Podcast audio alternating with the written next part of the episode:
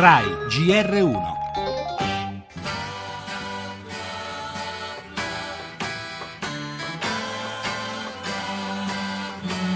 Una volta un bambino mi ha detto che bello, i miei genitori si sono dati un bacio. È bello, eh? Il Papa riconosce la natura erotica dell'amore come un dono di Dio e condanna la discriminazione degli omosessuali. Se una persona è gay e cerca il Signore e, e ha buona volontà, ma chi sono io per giudicarla? Non si devono emarginare.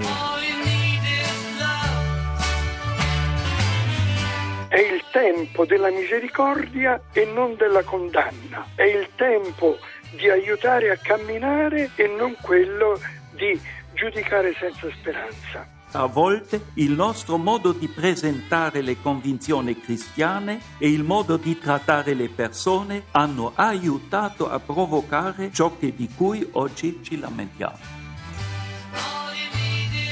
È la rivoluzione dell'amore di Papa Francesco, il suo pensiero sulla famiglia, sul matrimonio, sulla condizione omosessuale. Bergoglio l'aveva espresso con estrema chiarezza in più di un'occasione.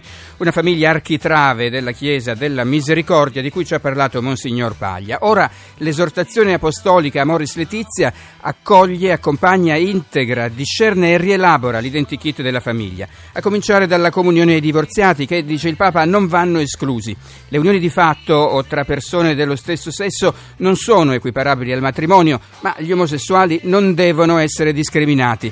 Il sesso nella coppia non viene più considerato peccaminoso, ma anzi, sottolinea Francesco, rappresenta un dono di Dio.